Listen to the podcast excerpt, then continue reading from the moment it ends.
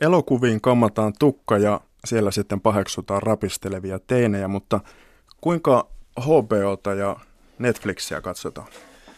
Mä katson niitä ihan kotisohvalta TV-ruudulta, mutta sitten kun mä lähden liikkeelle, niin mä vaihdan älypuhelimeen ja jatkan siitä kattamista. Tämä menee niin, että, että riippuen perheen tilanteesta, siis hygieniatilanteessa, että kuka katsoo mitäkin, niin joko me katsotaan kimpassa tv tai sitten mä katson yksin, yksin raukka puhelimesta, niin kuin Game of Thronesia. Puhelimesta? Käsittämätöntä kyllä. Sitä pitäisi katsoa itse asiassa tota valkokankaalta, mutta näin on käynyt. Kohta keskustellaan netin parhaista draamasisällöistä. Mukana ovat toimittajat Anton Vanhamajamaa Hesarista ja äsken äänessä ollut J.P. Pulkkinen Ylestä. Mukana myös Elisa Viihteen sarjojen tilaaja. Ohjelman lopulla käydään roolipelitapahtuma Ropekonissa. Larppaaminen eli live-roolipelit avartavat ajattelua ja lisäävät itsetuntemusta, sanovat harrastajat. Minä olen Janne Junttila ja tämä on Kultakuume.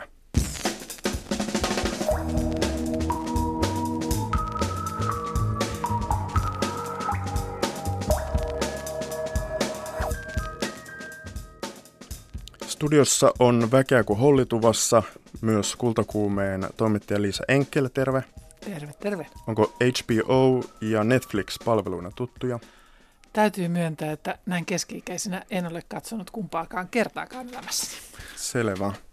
Tuota, sä oot käynyt tutustumassa tapahtumaan, jossa on sekä esityksiä että teoksia ympäri Helsinkiä. Kyllä. Aloitin aamupäiväni diskossa kahden nuoren komean miehen kanssa. Treffit mulla itse asiassa oli kolmannen miehen kanssa kiasmassa. Disko oli nimeltään Palmudisko ja siellä oli hieman outo musiikki. Voidaanko vaihtaa joku toinen biisi tausta? Sori, tää ei Mark Niskanen ja Jani-Matti Salo. Tuolla on yksi palvo. Mikä juttu tämä on, Mark? Tämä on mun ja Jani-Matin tällainen interaktiivinen installaatio, mikä on tässä Kiasman seminaaritilassa. Interaktiivinen installaatio, mitä se tarkoittaa ihan tällä suomen kielellä? Se on vuorovaikutus suhteessa kävijöihin ja museokävijöihin, jotka ja festivaalivieraisiin. Ja se itse asiassa käynnistyy tuo installaatio, kun soitetaan musiikkia palmulle. Eli omaa, omaa musiikkia, mitä haluaa soittaa. Mark, ymmärsikö oikein, että sulla on oma laite, jonkinnäköinen sähköinen laite ja siellä on sulla musa ja sitten pistät sen soimaan ja mitä sitten tapahtuu? Se kannattaa tulla tänne todistamaan, että mitä, mitä sitten tapahtuu, mutta tuon palmun ympäristö muuttuu ja palmulle tapahtuu jotain ja sitten on kaikilla paljon hauskempaa. Meidän äh, tapa itse asiassa on luoda tämmöisiä erilaisia tiloja, joissa voi, niin kuin Mark sanoi, että jotain hauskaa voi tapahtua ja jotain yllättävää. Ja itse asiassa tämä kävijä on tässä suuressa roolissa, että jokainen kokemus, joka tuonne installaation äärelle mennään, niin on hyvin erilainen. Ja miten tuota tilaa sitten käytetään. Että siellä voi nukkua, tanssia, katsoa vaan, fiilistellä. Näin siis Jani-Matti Salo ja Mark Niskasen Palmudiskossa. Se on kävijöiden kokemusta vaille valmis teos. Siellä kaksi, kolme ranskalaista tyttöä istui tai liikkuivat musiikin tahdissa ja olivat aivan innoissaan. Ja tämä kokemuksellisuus ja leikkisyys ovat tänään alkavan URB-festivaalin keskeisiä teemoja. Itse asiassa tämä vuotinen otsikko on leikkiä todella, tai englanniksi se on käännetty Playing with the Reality, viittaa taiteen tapaan lähestyä maailmaamme. Utelin otsikon taustoja festivaalin tuottaja Mikael Aaltoselta. Tämähän on ehkä semmoinen väännös tai sanaleikki itse asiassa aika tunnetusta brittiläisen psykoanalyytikon Donald Winnicottin hyvin tunnetusta kirjasta, jonka nimi on Playing and Reality, jossa hän ikään kuin haluaa vahvasti alleviivata leikkimisen ja luovuuden merkitystä ihmiselle ja meille ylipäätänsä. Ja näkee siinä semmoista niin positiivista transgressiivista voimaa, jos, joka niin kuin mahdollistaa tavallaan meidän olemisen tässä maailmassa kaikkien näiden sääntöjen ja kieltojen keskellä. Millaisia yllätyksiä, leikkisiä yllätyksiä tällä URB 2017 on luvassa? Että pelkästään tietysti se jo se, tavallaan nämä yhteistyöt tuo usein, niin kuin mä sanoisin, positiivisia yllätyksiä paljon siitä, että miten paljon löytyy halua ja tahtoa ja, ja näkemystä ympäri kaupunkia monenlaisilla toimijoilla. Ehkä omanlainen jossa me ollaan nimenomaan, ei olla pääjärjestäjänä, mutta mukana pienellä panoksella Lauantaina järjestetään ensimmäistä kertaa Puhoksella, eli Itäkeskuksen sillä vanhalla ostoskeskuksella taidetapahtuma. Sillähän on taustalla keskustelu, mitä on käyty sen koko ostoskeskuksen tulevaisuudesta ja nykyhetkestä ja näin, mutta mä olen henkilökohtaisesti hyvin kiinnostunut näkemään, että mitä siellä tulee tapahtuu lauantaina. Mutta jos palaa tähän päivään, niin tänään meillä on tosiaan kaksi kantaesitystä. Meillä on siis Kiasmateatterissa tämmöinen kotimainen taidekollektiivi nimeltä Wow House. Heillä on teos, jonka nimi on Church of Internet. Ja se on nimensä mukaisesti tietysti käsittelee tätä aikaa ja digitaalista mediaa ja digitaalisen median muuttuvaa ja kasvavaa roolia meidän kaikkien elämässä. Ja ehkä tietysti tämmöistä asiaa, joka on tietysti jonkin verran ollut esillä, mutta varmaan tulee olemaan kasvavassa määrin, on kysymys, että mitä meidän digitaaliselle jäämistölle tapahtuu sen jälkeen, kun meitä ei enää ole. Ja siihen on tiettyjä ratkaisuja ehdotettu ja Facebook on tehnyt erilaisia muistosivuja ja muuta tällaista, mutta onhan se kysymys kuitenkin koko ajan siitä, että no kuinka kauan esimerkiksi nämä säilyy, puhumattakaan sitten kaikista mahdollisesta muusta digitaalisesta jäämistöstä. Ja ehkä siinä on myös kysymys tietysti meille kaikille, että halutaanko me, että sitä jää, ja, ja halutaanko me kontrolloida sitä jäämistöä vai, vai hyväksytäänkö me se tilanne vaan, että sinne sitten jää jotain. Teoksen muoto on hyvin erityinen, se, se ehkä lähestyvät tietynlaista peliä, siinä, että yleisön, yleisön rooli on hyvin keskeinen tämän teoksen toteutumisessa. Sitten toinen, toinen jollain tavalla tietysti tämän festivaalin historiaan kautta aikojen ja aina eri tavoin eri aikoina esiin tuleva tavalla asia on tietysti tietynlainen niin kuin kulttuurien välisyys. Hyvin mone, mone, monessa mielessä. Että tietysti jos ajattelee nopeasti vähän taaksepäin sinne 90-luvulle, niin sehän oli tietysti semmoista aikaa, jolloin Helsinki alkoi vahvasti muuttumaan ja, ja tavallaan semmoinen tietynlainen monokulttuurisuus alkoi vähitellen häipyä tästä kaupungista. Ja, ja, ja tämän tyyppistä näkyy on kyllä tämän vuoden festivaalissa myös, että tuota, Ima Iduose, joka on aika paljon nimeä ja mainetta saanut nuori tanssija ja koreograafi, niin hänellä on uusi teos kantaesityksessä itse asiassa huomeniloa tuolla Stoassa Itä-Helsingin kulttuurikeskuksessa otsikolla The Garden of Eden. Ja siinä on ehkä sellainen ajatus luoda visioita jonkinlaista niin, utopias, ehkä hieman utopisestakin, niin kuin, jota kutsutaan afrofuturismiksi tässä ajassa ikään kuin. Ehkä ajatella semmoista vähän niin kuin toisenlaisten, toisenlaisten ikään kuin kertomusten tai narratiivien mahdollisuutta suhteessa kulttuuriin ja ihon väriin ja tämän tyyppisiin kysymyksiin. Näin siis tuotteen Mikael Aaltonen. URB on Kiasmateatterin vuosittain tuottama urbaanin taiteen ja kulttuurin festivaali, joka esittelee jatkuvasti muuttuvan kaupunki- ja nuorisokulttuurin vaikutusta nykytaiteen eri muotoihin. Ja tänään alkanut festivaali kestää tuonne elokuun 10. päivään. Näin Liisa Enkel. Äh, suoratoistopalveluista on tullut merkittäviä draaman tuottajia. Alkuperäissarjoihin satsataan, tarjolla on niin megaluokan fantasia kuin eurooppalaista indie-draamaa, mutta poikkeako tarjonta todella TV-ajan helmistä? Nyt keskustellaan netin kiinnostavimmista draamasisällöistä. Tervetuloa toimittajat Anton, Anton Vanhamajamaa Hesarista. Kiitos, kiitos. Ja J.P. Pulkkinen Ylestä. Kiitos. J.P. alkajaisiksi. Game of Thrones. Lunastaako uusi kausi odotukset? Mä en tiedä muiden odotuksista, mutta kyllä kai ne mun odotukset y, tuota, lunastaa.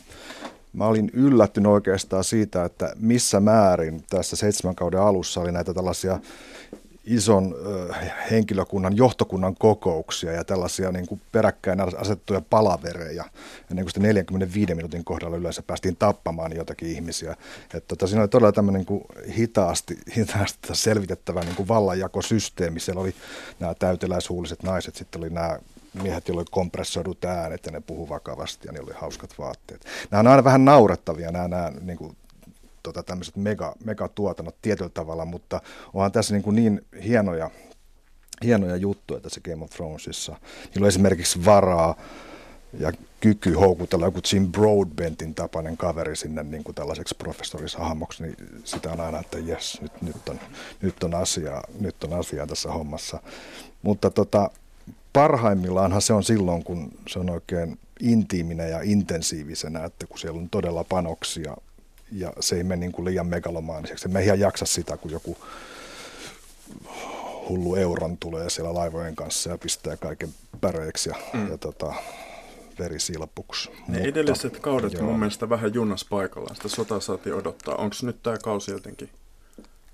No tämähän on se summauksen paikka, mm. että tuossa tässä näkee niin kuin ne idut, että okei, että etelän ö, vaalea kuningatar ja pohjoisen tumma kuningas kohtaa ja tota, jotenkin näähän on ne positiivisimmilla luonteen tai luonteen piirteillä ja niin kuin auralla merkityt hahmot, eli, eli siitä saattaisi tulla se semmoinen symbioosi, se liitto, joka niin kuin vie hyvän voittoon, mutta, mm. mutta vaikea sanoa.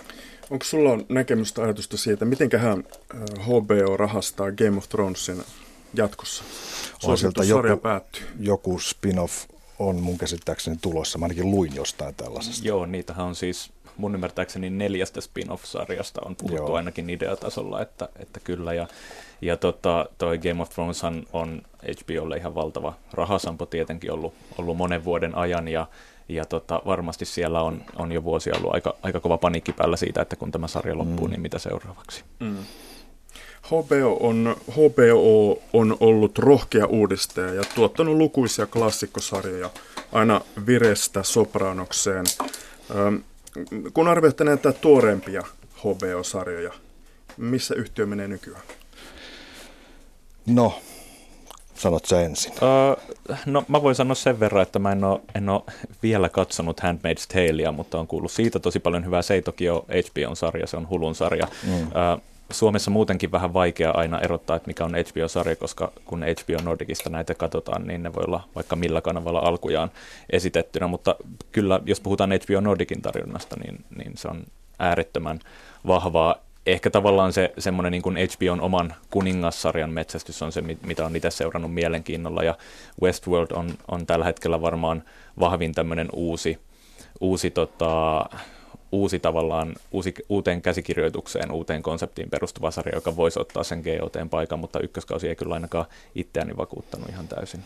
Joo, sama ongelma mullakin se Westworldin kanssa, että, että mä en tiedä, Leftovers on semmoinen, mikä on myöskin tämmöinen dystopiakaltainen kyllä. juttu, mutta mulla on, mulla on se juuttunut parin kolmeen jaksoon tässä vaiheessa, mutta se saattaa olla hyvä. Tämä dystopia-aihe itse asiassa niin kuin Handmaid's Taleissa, niin sehän on siinä varsinkin se aiheuttaa niin kuin todella ison kelan päälle, että siellä menee kaikki niin kuin tällaiset tilanteet, niin kuin poten, länsimaisen potentiaalisen poliittisen niin kuin, tota, kehityksen tulos saattaa näkyä siinä. Siis tämä, että naiset joutuu luopumaan tavallaan itsemääräämisestä omaan kehoonsa, tai mikä todellisuudessa tapahtuukin jossain maailmassa. Että, että se on tavallaan todellisuutta ja mahdollista todellisuutta ja tulevaisuutta. Ja tulee kaikki mieleen nämä Trumpin politiikan päätökset, jossa viedään siis tota, ehkäisyneuvontaa Afrikassa harjoittavilta niin kuin järjestöiltä, fyrkat, sanotaan niitä ab- aborttijärjestöiksi ja samalla sitten Afrikan väkiluku nousee ihan järjettömiä määriä, niin tota, tämä on hillitön yhtälö. Siinä on hillittömästi viittauksia. Mm. Pohjautui siis romaaniin, joka on suomeksi nimeltään Orjattaresi. Orjattaresi, sen ehkä mm. useampikin tunnistaa. Mutta kontra nämä niin kuin alkuajat, viret ja sopranot, mikä on HBOn luonne? Niin, siis kyllähän HBO on yhä ykköskanava Yhdysvalloissa. Kyllä se on yhä monella mittarilla se kanava, jolle ihmiset haluaa tehdä TV-sarjoja. Jos katsotaan nyt, tässä tuli pari viikkoa sitten Emmy Gaalan ehdokkuudet julkistettiin, niin kyllä HBO on yhä siellä ykkösenä yli sata ehdokkuutta tänäkin vuonna. Netflix tulee kovana kakkosena, heillä taisi olla päälle 90 ehdokkuutta tänä vuonna, ja Netflix on siinä ilman muuta ollut jo parin vuoden ajan se kovin haaste, ja Netflix on ehkä vähän notkeampi ja nuorekkaampi palvelu, joka antaa ehkä sit vielä vapaammat kädet tekijöille, mm. mutta kyllä HBO on yhä todella relevantti. Otetaan rinnalle tuo Netflix. onko teillä tuntumaan siitä, mikä on HBOn ja Netflixin profiiliero, kun puhutaan näistä omista tuotannoista? Laitetaan valtavia summia joillekin tuot- tuotantotiimeille. Mä en kyllä osaa sanoa profiilista. Mä yritin katsoa niin näitä listoja sillä tavalla, mutta siellä on sellaisia sarjoja, jotka niin kuin sanotaanko vaikka Stranger Things ja Fargo, jotka leikki tämmöisillä populaarikulttuurisilla viittauksilla. Molemmat on tehty ihan hyvillä budjeteilla ja tota, en, en mä niin kuin osaa sanoa, kumpi olisi kumman, jos mä en tietäisi. Niin, y- yksi semmoinen niin Netflixille merkittävä asia, johon he on yrittäneet itseään kiinnittää, on komedian tekeminen ja heillähän on, on tämä tota, idea, että he julkaisee uutta stand-upia, onko se nyt peräti viikoittain tulee uusi stand-up-setti sinne, mutta et, et niinku tavallaan niinku komedia ja komediasarjoihin selkeästi panostavat. Ja se on mun mielestä sitä, mitä, mitä Netflix tekee parhaiten. että sit jos mietitään Netflixin näitä pitkiä monta kautta kestäneitä menestyssarjoja, kuten House of Cards, niin niissä, niissä laatu ei ole ehkä, ehkä pysynyt niin korkeana kuin HBOlla, mutta, mutta uutta hyvää, vähän niin kuin pienemmillä ja kevyemmillä resursseilla tehtyä komediaa, niin sitä Netflix kyllä tekee ihan, ihan äärettömän hyvin. Ja mä mietin tuossa, kun mäkin katselin noita listoja läpi ja sitten ihan vaan surffailin näitä molempia palveluja läpi, niin Netflix on, on ö, käyttäjäkokemukseltaankin jotenkin huomattavasti värikkäämpi ja, ja kevyempi ja, ja iloisempi ja, ja he, heillä tulee uusia sarjoja vauhdilla ja he tuovat niitä koko ajan siihen etusivulle, niin siitä tulee semmoinen dynaaminen mielikuva, kun sinne sivulle menee. Et siinä on aina jotain uutta siinä, siinä tota, etusivulla. Et mm. Sekin vaikuttaa siihen itsellä tosi paljon. Mä itse asiassa joku, joku levitti Facebookissa semmoista saittia, joka näytti, että mitä on poistumassa Netflixistä, siis leffoja ja muita. Ja tota, mä itse asiassa kadotin sen taas. Mutta se oli erittäin hyödyllinen, koska ne, ne, ne, mitkä ei ole kärkituotteita, ne usein tulee vähän vähän niin kuin livahtaen sinne, että niitä välttämättä huomaa ja myöskään niiden poistumista ei huomaa, joten mm. niin kuin tässä ollaan sillä tavalla, että se on sillä tavalla aika mielenkiintoinen paikka. Puhutaan siis verkon suoratoistopalveluista. HBO on toki myös TV-kanava ainakin Yhdysvalloissa, mutta Netflix pelkästään siis jakelee tavaraa oman verkkopalvelunsa välityksellä. Keskustelijat on Hesarin Anton Vanhamajamaa ja Ylen J.P. Pulkkinen. Mm, laittakaa vielä muutamat suositukset. Mainitsin muuten senkin, että Twitterissä voi näihin asioihin ottaa kantaa. Kultakuume Twitterissä, siellä on yksi vitja, jossa mä oon kysellyt kysymystä, mikä on parasta juuri nyt. Tämä olisi se kysymys teillekin nyt. Parasta juuri nyt molemmissa näissä palveluissa, tai Amazonissa, tai Elisa Viihteessä, mm. tai Yle Arenassa. No, ton Handmaid's mä jo ennätin tässä kehua, mutta kyllä mä sitä Twin Peaksia katon ihan ihan huulipyöreänä. Se on niin, se on niin kummallista outoa. Se on ikään kuin tämmöistä pop-taide dadaa ja tota, siinä, siinä niin kuin, esimerkiksi tapahtuu tämmöinen kohta, jossa tämä yhtäkkiä niin kuin paholaisen edustajaksi Dale Cooperin Aisapareksi tulee kaksi, kaksikko mies ja nainen, jotka on Tim Roth ja Jennifer Jason Lee, jotka on itse asiassa ihan kuin Pulp Fictionin nämä alun, alun tota, tota dinerin ryöstäjät, jotka siinä höpöttelee ennen kuin ne alkaa osoitella aseella joka suuntaan. Siis tämmöinen, niin kuin viittaus yhtäkkiä, joka niin kuin pudottaa ihan jalat alta. Niin ja Twin Peaks on myös, tämä uusi kausi on jotenkin ihan mieletön historiallinen oikku, että tällainen TV-sarja on ylipäätään voitu tehdä. Että, että jos ajattelee sitä, että ekat kaksi tuotantokautta tuli silloin 90-luvun ihan, ihan alkuvuosina, ää, ja sitten niin kuin vuosien saatossa ne keräs aivan uskomattoman ää, kulttisuosion itselle, ja uudet sukupolvet löysi nämä sarjat, ja sitten tavallaan kaikki tämä kumuloituu siihen, että David Lynchille annetaan ää, niin kuin en tiedä budjetista, mutta todella iso budjetti ja käytännössä vapaat kädet Kyllä, tehdä Twin Peaksille jatko. Kyllä. että tee mitä hotsittaa. Ja sitten hän tekee 18 jatkoa televisiota, josta ei nyt, niin kuin, mitä siitä on tullut 12 jaksoa, niin vieläkään tavallaan ymmärrä mitään. Että ne on, niin kuin, se on ihan älyttömän kunnianhimoista ja taiteellisesti kiinnostavaa ja todella omituista televisiota. Ja se tulee Jenkeissä niin kuin, melkein parhaaseen katseluaikaan sunnuntaina, olisikohan ysiltä tai kympiltä. Ja se huojuu, huojuu siellä Salvador Dalin ja Saipo Operan välissä, niin kuin, että siellä on vaikka mitä. Kyllä, ja pakko myös sanoa, että se on HBOlle äh, varmasti todella tärkeä sarja, että vaikka katsojaluvut ei olisi GOT-luokkaa tai likimainkaan, niin, niin se on tuonut HBOlle ja sarjan alku, alun perin äh, Jenkeissä näyttävälle Showtimelle todella paljon uusia tilaajia, eli se on todella merkittävä tämmöinen sisäänheittosarja ollut. Mm.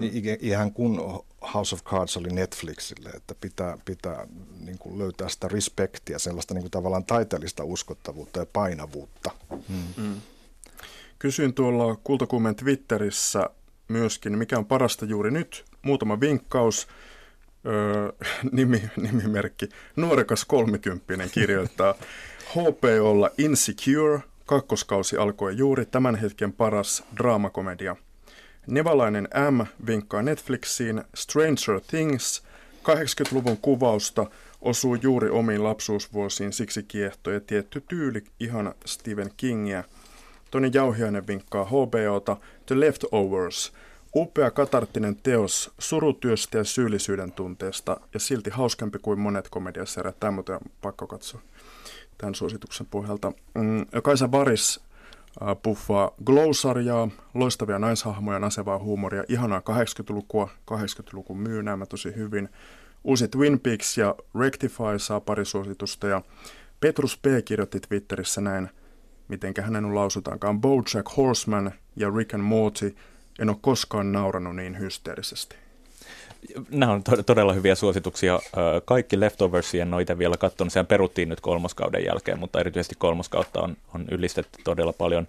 Bojack Horseman on ihan parhaita animaatiosarjoja, mitä on, on ikinä katsonut tavallaan tällaista niin kuin aikuisten, aikuisten animaatiosarjoista. Ja mä itse äh, vielä alleviivan, että Rectify, jonka viimeinen tuotantokausi on just tullut Netflixiin, niin se on aivan uskomattoman hieno televisiosarja. Ja hyvin totinen. Kyllä, hyvin totinen. Se on myös niin kuin, se on hidas sarja. Se on paras esimerkki siitä, että kuinka mm. äh, hidasta televisiota nykyään voidaan tehdä ja sille riittää yleisö. Ota mä merkintöjä. Eli mille sanoit? Rectify. Rectify. Plussa. Kyllä. sen tuohon ylös. Stranger Things ja mäkin kyllä voin tässä puffata, että kannattaa katsoa. Se on, se on niin hilpeä juttu ja musta upeaa, että, että lapsinäyttelijöitä käytetään noin taitavasti ja noin, noin luovasti. Siinä on just sellainen mitä sanoisin Sormusten herra olisi voinut olla. Mm. J.P. Pulkkinen, sä oot toimittanut pitkän radiosarjan TV-sarjoista. Miten nämä verkon draamatarjoajat, tuottajat poikkeaa TVn kulta-ajoista? Riippuu siitä, mikä on TVn kulta-aikaa. Tässä miksi katsotaan TVn kultaa. Mutta siellä on koska... jonkinlaiset mitat kuitenkin ollut voimassaan. Mä, ke- mä ajattelen, että TV, TVn kulta-aika oli siinä vaiheessa, kun tota, näitä HBO-sarjoja 2000-luvun alussa alkoi tulla. Niin ja niitä katsottiin TVstä. Se oli, niin kuin, se oli sitä suurta aikaa. Et oikeastaan se, mikä tässä muuttuu, on se, että, että, että kun nämä verkossa pystytään paremmin palvelemaan näitä genre-yleisöjä. Siellä pystytään niin kuin tekemään genrepohjaisia, kauhupohjaisia ja tota, muita tällaisia niin kuin pienemmän, ns. pienemmän yleisön juttuja, mutta isommalla budjetilla niin, että ne avautuu myöskin niin kuin isommalle, siis aikuisemmalle yleisölle. Se on se juttu, että, että aikuiset saada mukaan ikään kuin sellaisen matskuun, joka tavallaan on aikaisemmin ollut varattu vain esimerkiksi teineille. Niin, onko se jakelutapa muuttanut jotenkin sisältöä? No ainakin siinä määrin, että, että pystytään tekemään, niin kuin, niin kuin JP tuossa puhukin, niin hyvin niin kuin tavallaan tarkoille yleisöille suunnattuja sarjoja tavallaan niin kuin se ää, katsojaluvut ei ole enää se relevantein mittari välttämättä, kun, kun mitataan TV-sarjan suosiota. Ja, ja jos 2000-luvun ää, alussa ää, oli, oli niin kuin Sopranos ja sitten oli Kylmärinki ja sitten oli The Wire, joka jostain syystä sai pyöriä, vaikka katsojaluvut oli tosi alhaisia, niin, niin tota, nykyään sitä, sitä tilaa on vaan niin, niin paljon siellä, siellä ää, tota, erilaisille sarjoille. Ja sitten se muuttaa myös sarjojen ää, muotoa ja luonnetta tosi vahvasti, että FXn viime vuonna tuottama Atlanta-niminen komediasarja on ihan briljantti esimerkki siitä, että miten, miten ää, voidaan nykypäivänä tehdä kymmenenosainen komediasarja, joka menee todella omituisiin ja absurdeihin vesiin ja välillä siitä ei oikeasti ymmärrä yhtään mitään, mutta se on kuitenkin ää, riittävän katsottu ja riittävän suohittu, jotta, jotta sillä on kakkoskausi tilattu ja, ja se on voittanut kaksi Golden Globea ja näin sanoi Hesarin Anton Vanha Majamaa. Otetaan keskustelun mukaan Elisa Viihteen sarjosta vastaava Laura Kuulasmaa. Tervetuloa. Kiitos. Hienoa, kun pääsit paikalle. Sama kysymys. Onko verkkoon tehty draama erilaista kuin telkkarin tehtävä? No kyllähän verkossa voidaan ehkä ottaa enemmän vapauksia ja tehdä, tehdä niin kuin rohkeampaa. Että kyllä kyllä niin kuin varmaan HBO ja Netflix on molemmat tuoneet lisäarvoa siihen, miten TV-draamaa tuotetaan jo tässä niin kuin jo pidemmän aikaa. Mutta toki ei se, ei se niin kuin ne peruslainalaisuudet ei ole varsinaisesti muuttunut. Sä oot tullut tekemässä alusta alkaen esimerkiksi Elisa Viihteen alkuperäissarjaa Downshiftaajat. Siellä on tunnettuja näyttelijöitä, Kimmo-sarjan tekijöitä on aika monia siinä. Joo, Ylekin sen esitti. Mitä opit tämän Downshiftaajat-sarjan tilaamisesta. Siitä on pari kautta vissiin julki. Joo, kaksi kautta on. Niin on. kautta just, joo. joo. Ää, Kerro toki, rehellisesti ja avoimesti. Niin, toki, toki me ollaan niin kuin, että Elisa Viidehän on jo kahdeksan vuotta vanha palvelu, että toki me ollaan opittu niin kuin katsojien mieltymyksistä ja että mitä meidän asiakkaat katsoo, niin on niin kuin pitkään siitä muun, muun palvelun kaiken datan pohjalta. Mutta jos tota, miettii ihan niin kuin sitä tuottamista, niin mä luulen, että se oli varmaan sekä, sekä meille, että, että mehän tehdään niin kuin työtä näiden kokeneiden TV-tuottajien kanssa läheistä yhteistyötä, niin varmaan niin kuin molemmille tietynlainen oppimispaikka, että, että se on kuitenkin vähän erilaista tehdä. No, mutta kerro jotain. Kerro jotain. Varmaan, varmaan se on enemmän niin kuin tällaisia prosesseja ja, ja, ja se, että julkaista, julkaista, sekin, että kun julkaistaan kerralla ja, ja että ei tarvitse miettiä, niin kuin, että tuottajat on tietysti niin paljon tehnyt sinne TVC, että se, että on, sulla on se vapaus, että ei tarvitse välttämättä miettiä, että mihin tulee mainoskatko tai mihin, mihin niin kuin, että se voidaan mennä sisällön ehdoilla, ei tarvitse kestoa. Toki me nyt ollaan oltu aika perinteisissä kestoissa, kun meidän suuri osa sarjoista tulee sitten myöhemmin Myös tuutista, tuutista ulos. Mutta että, että se ei ole niin kuin, eikä tarvitse miettiä ohjelmakarttaa, että jonkun jakson ikäraja voi olla S ja toisen 16 ja se ei ole meille mikään ongelma. Että, mm. ja, ja ehkä muutenkin voi vähän niin kuin rohkeampaa ja kantaa ottavampaa. Onko se näin? Onko se näin? Että no, voi tehdä rohkeampaa? Kyllä mä näkisin. Että et meidän ei ehkä tarvitse olla ihan niin varovaisia kuin kun... Mutta starat pitää kuitenkin olla varmaan julisteessa. Toki starat on tärkeitä meille, että se on niin kuin se, kun meille taas on myöskään sitä trailerointikanavaa itsellä sillä tavalla, että kyllä se, se niin kuin katsojien huomio saadaan just niillä kiinnostavilla näyttelijöillä. Toki, toki se, että me halutaan tehdä laadukasta sisältöä, niin silloin ne, me halutaan ne Suomen parhaat näyttelijät, jotka usein on niitä niitä isoja kasvoja. Se on hauska sarja se Downshiftajat, se on pakko sanoa, samoin kuin Kimmo, Kimmo edeltä. Tuo oli ehkä vähän draamallisempi tämä Joo. Downshiftajat. Näpelettekö te myös käsikirjoitusta? Joo, kyllä me on niin tiivis, tiivis käsikirjoitus no, kerro, paljasta siitä jotain. Mitä te, minkälaisia asioita haluaisitte muuttaa? No mä luulen, että Suomessa on vielä aika uutta, että vaikka Suomessa on hyviä käsikirjoittajia, mutta musta tuntuu, että sellainen writers room, tämmöinen niin tiimikirjoittaminen on aika uusi ilmiö ja monelle kirjoittajillekin uutta – ja ehkä semmoinen niin palautteen vastaanottaminen ja muu, että, että, että se, se varmaan niin muuttuu. Ja toki sekin, kun suomalaiset käsikirjoittajat pääsee tekemään yhteistyötä kansainvälisten tekijöiden kanssa, niin, niin tulee sille maailmaltakin sitä oppia siitä. Mm. siitä.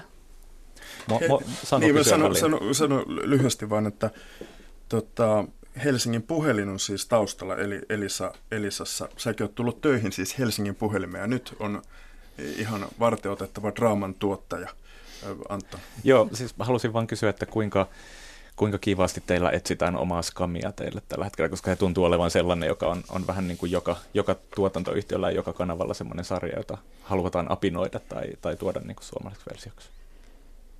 No ei ehkä, ehkä omaa skamia ihan aktiivisesti, että toki meilläkin, että meillä on kuitenkin, että nämä on niin toistaiseksi vielä tämmöisiä vähän niin kuin eksperimenttejä ja, ja kokeillaan mikä toimii ja muuta, että palve, halutaan palvella aika laajaa yleisöä, että toki se nuorisokohderyhmä on tärkeä meillekin ja niin mä lähinnä mietin Joo. sitä, että, että Scam on hyvä esimerkki siitä, että millaisia mahdollisuuksia verkkojakelu TV-sarjalle tuo, koska siinähän on, on niin kuin olennaisessa roolissa tämä tällainen extended universe, tai miten sitä nyt kutsutaankaan, että tavallaan televisiosarja elää myös sosiaalisessa mediassa ja jaksoja, jaksoja katsotaan, katsotaan tota, netti, nettisivujen kautta. Ja.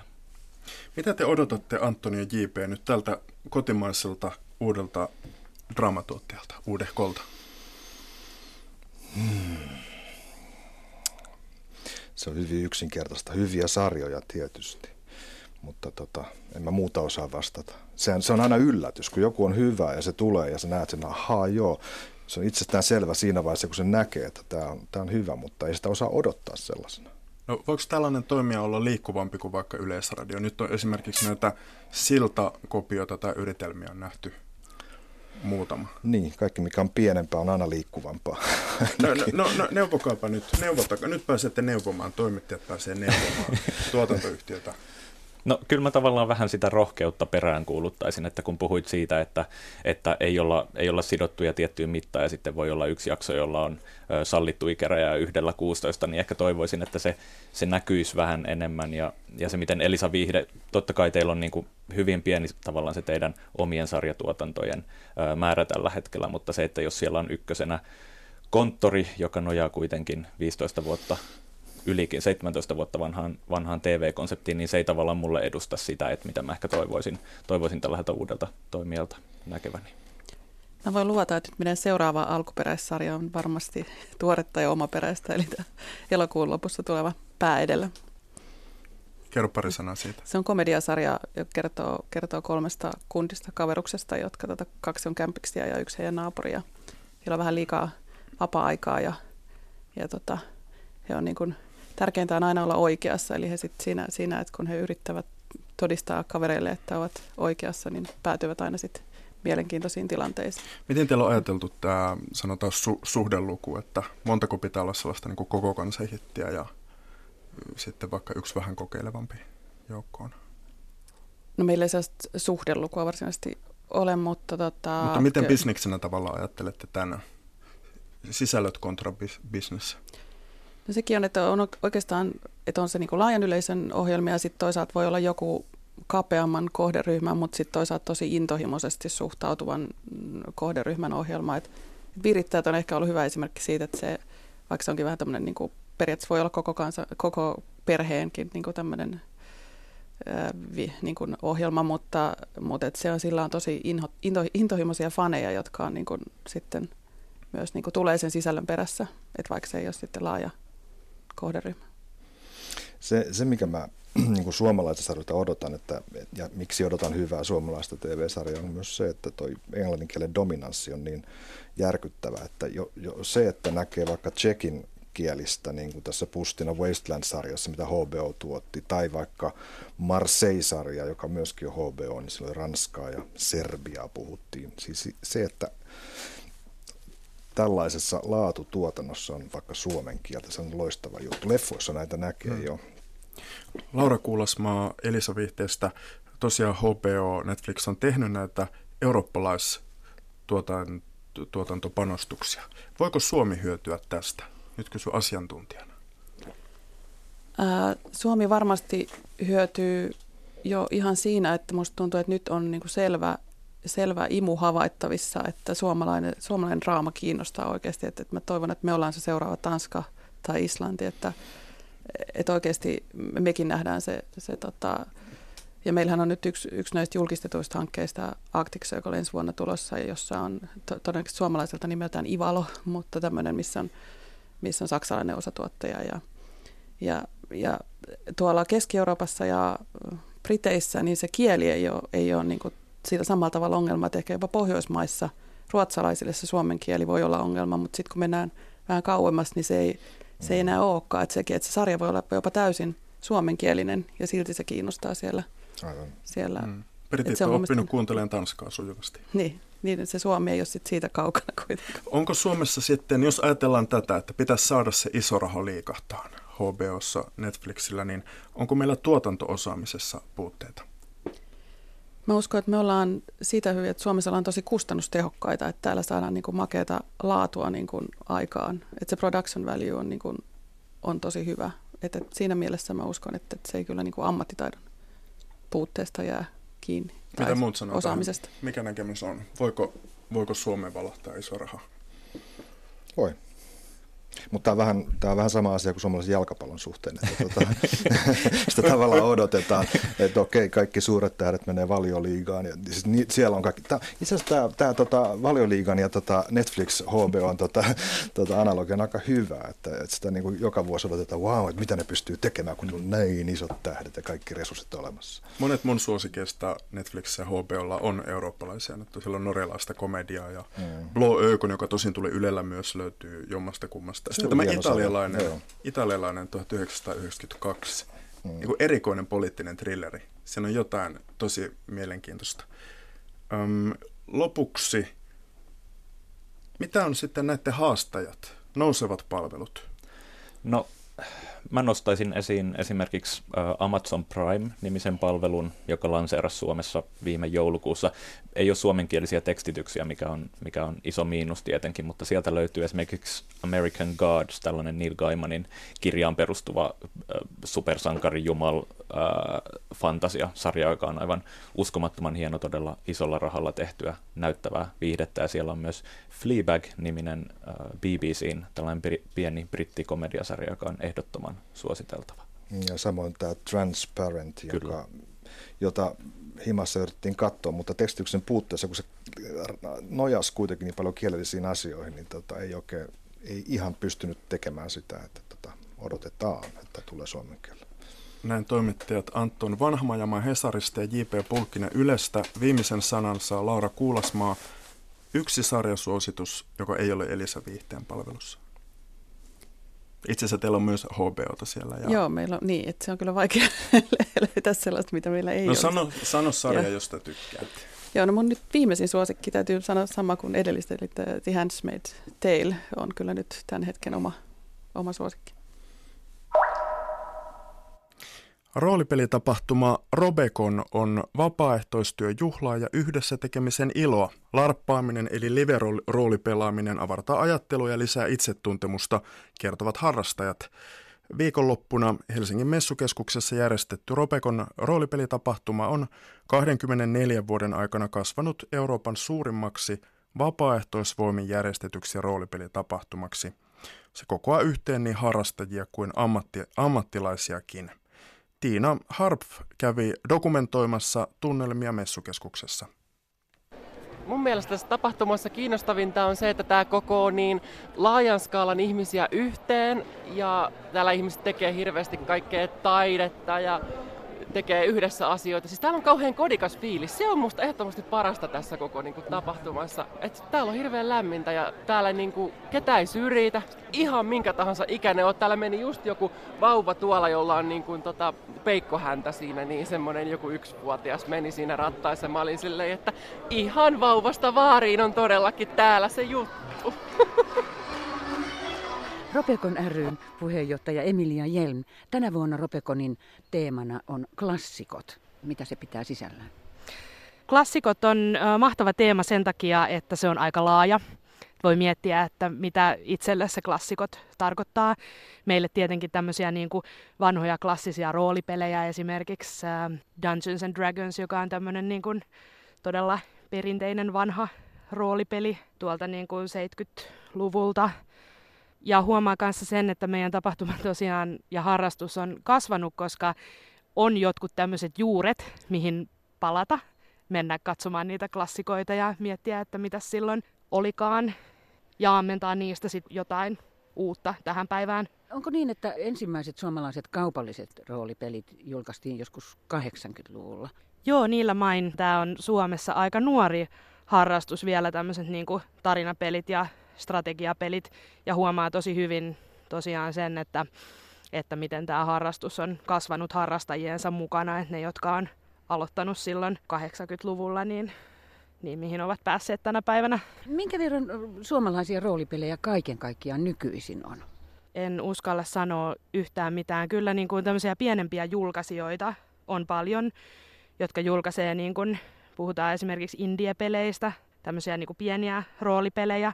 Et meillä ei oikeastaan ole olemassa Suomessa semmoista niin tosi kaupallista kustannustoimintaa lähes ollenkaan. Varmaan sen takia, että tämä on niin pieni, pieni markkina verrattuna vaikka johonkin englanninkielisiin roolipeleihin, mutta ihana nähdä, että kuinka monta pelijulkistusta taas tänäkin vuonna Ropekonissa on, että se julkaisukulttuuri elää kyllä ja voi hyvin. Jos on, jos on, jos on Koniitti Joonas Iivonen. Luota pikkusen historiaa. Kaikki alkoi silloin 94, kun Niko, Niko Mikkanen sai tämmöisen ajatuksen, että voitaisiin järjestää roolipelitapahtuma täällä Suomessakin. Siinä oli piirteitä semmoisista tota, science fiction koneista, tapahtumista, mitä on järjestetty Suomessa pitkään ja muuallakin maailmassa. Ja sitten toisaalta taas sitten Niko katto edellisen vuoden Genkonin, joka on roolipelialan suurin tapahtuma Yhdysvalloissa ohjelmaa. Ja koska ei ollut koskaan ollut itsekään roolipelitapahtumassa, niin siitä Genkonin ohjelmassa sitten katsoi, että minkälaista ohjelmaa voisi olla, mitä voisi tapahtua. Ja tästä, tästä se lähti. Me ollaan nykyisellään noin kymmenesosa siitä, mitä Genkon on, mutta silloin me oltiin paljon pienempi. Minkälaisella porukalla siinä lähdettiin? Niko toimi Otaniemessä Tekkareiden roolipeliyhdistys Örkin yhteydessä ja tota, kysyi sitten muita Örkin aktiiveja mukaan järjestämään. Ja nyt se ensimmäinen tapahtuma, niin se oli sitten ihan puhtaasti Örkkivoimin järjestetty. Siellä oli teekkareita ja heidän kanssaan harrastavia ihmisiä järjestämässä Paasitornissa elokuun alussa 1994. Mikä on sun oma historias tässä prosessissa? No mä tulin mukaan 95 pelijohtajaksi ja sitten mä olen sen jälkeen tehnyt joka ikisessä konissa jotakin. Ollut pääjärjestäjänä parina vuonna, toiminut hallituksen jäsenenä ja puheenjohtajana, ollut ohjelmatuottajana, puhunut paneeleissa, tehnyt oikeastaan lähes kaikkea, mitä Ropekonin järjestämisessä ja ohjelmassa voi tehdä. Se on tärkeä osa kokemusta on se olla mukana, järjestää, tehdä. Eli merkittävä määrä ihmisistä tulee Ropekoniin nimenomaan tekemään yhdessä. Se ei ole semmoinen messu, missä ollaan vaan katsomassa, mitä muut tekee, vaan siellä ollaan itse harrastamassa ja pelaamassa ja tekemässä. Helsingin yliopiston assyriologian opiskelija Aino Haavisto, vedät täällä Ropekonissa nuolenpääkirjoitustyöpajaa. Kerro, miksi? Joo, siis tämähän ei ole varsinaista peliohjelmaa, mutta täällä on joka vuosi ihmiset esittelee niiden harrastusaloja ja kertoo kaikesta siististä. Täällä riittää kiinnostuneita kaikenlaisille jutuille, niin mä kerron siitä, mikä mua kiinnostaa, eli nuolen pääkirjoituksesta. Opetit meitä äsken kirjoittamaan oman nimemme. Se ei ole ihan helppoa muinaisbabyloniaksi se oli vuosien treenaus silloin 4000 vuotta sitten, mutta tota, kyllä siitä vähän alkeita pystyy näyttämään tälleen konissakin parissa tunnissa. Mä olin eilen lautanauhatyöpajassa ja sitten eilen kinnasneulatyöpajassa. Mä taas opettelin eilen salakirjoituksia ja siellä opetettiin jopa semmoinen menetelmä, jota kuulemma ei pysty edes tietokoneella niin kuin purkamaan, vaikka olisi kuinka paljon laskentatehoa. Se on vaan niin ovella systeemi, jossa kirjaimet menee satunnaisesti korvaa toisiaan ja yksi kirjain voikin merkitä kahta kirjainta.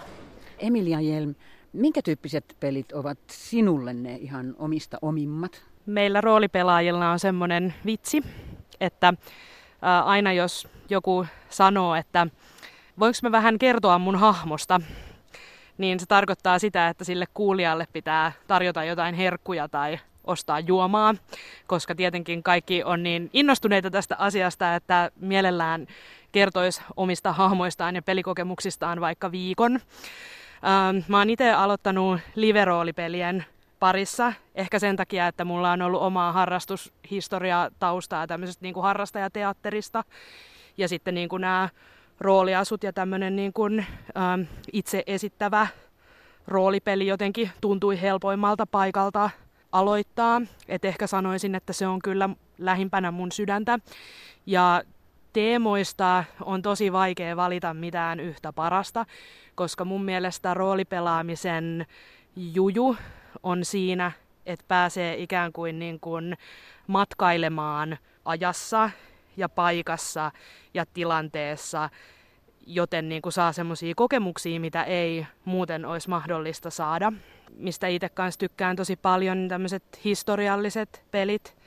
Mä oon menossa nyt syksyllä matkalle viikinkien idän tielle ja pääsen taas vähän tutkiskelemaan, että miltä tuntuisi olla tämmöinen hemmoteltu rikkaan ruotsalaisen viikinkikauppiaan tytär.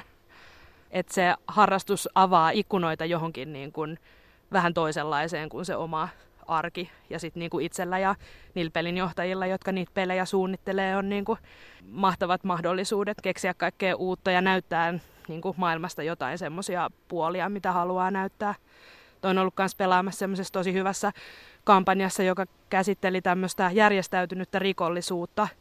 Ja voin kertoa, että sen kampanjan jälkeen on katsonut ihan erilaisella silmällä kaupungilla ihmisiä, jotka esimerkiksi kerjää rahaa saadakseen ruokaa tai niin kuin tämmöinen asunnottomuus ja vähäosaisuus ja tämmöiset teemat on niin kuin kolahtanut taas pikkasen eri tavalla, kun on niin kuin tullut eläytyen tarkasteltua sitä semmoisesta toisenlaisesta näkökulmasta kuin mihin ehkä omassa arjessa muuten niin kuin törmäisi. Sanoit tuosta teatterin harrastamisesta, niin millaisia erilaisia asioita itselleen saa esimerkiksi teatteriesityksen harjoittelemisesta ja valmistamisesta tai sitten larppauksesta? No teatteriesityksen valmistelemisessa on aika paljon samaa varmasti kuin tämmöisen liveroolipelin valmistelemisessa, että täytyy miettiä esimerkiksi puvustusta ja sit sitä, että minkälaisessa paikassa se pidetään, että lavastetaan sitä paikkaa näyttämään vaikka toisenlaiselta. Mutta toki siinä, missä teatterissa on yleensä aika rajattu se tila, näyttämö, missä tehdään ne lavasteet siihen tilaan ja sitten niinku vaihdetaan vaikka pieniä elementtejä nopeasti ja saadaan se niinku näyttämään nopeasti joltain toiselta tilalta, niin liveroolipelissä kun niiden osallistujien täytyy ikään kuin, niin kuin elää ne tilanteet läpi, niin niiden täytyy olla niin kuin laajempia ja käytettävämpiä tiloja. Ja samalla tavalla kuin, niin kuin teatterissa, niin yleensä ainakin suomalaisissa liveroolipeleissä on jonkinlainen tämmöinen käsikirjoitus, että pelinjohtajat on päättäneet, että niin kuin ketä nämä hahmot on, miksi ne on siellä, missä ne on, minkälaiset suhteet niillä on toisiinsa. Mutta siinä, missä teatterissa se käsikirjoitus jatkuu niin, että on joko suoraan laitettu repliikit suuhun tai ainakin joku suunta, että mihin improvisoidaan, niin liveroolipelissä se on pelkästään, pelkästään niiden pelaajien itsensä vastuulla sit päättää, että mitä ne tässä hahmossaan tekee ja mihin suuntaan lähtee viemään esimerkiksi juonia. Että sitä ei voi alussa tietää, että mihin lopussa päädytään, että mitä kaikkea siinä pelissä tapahtuu. Ja se on toisaalta jännittävää, mutta se on myös toisaalta tosi kiehtovaa.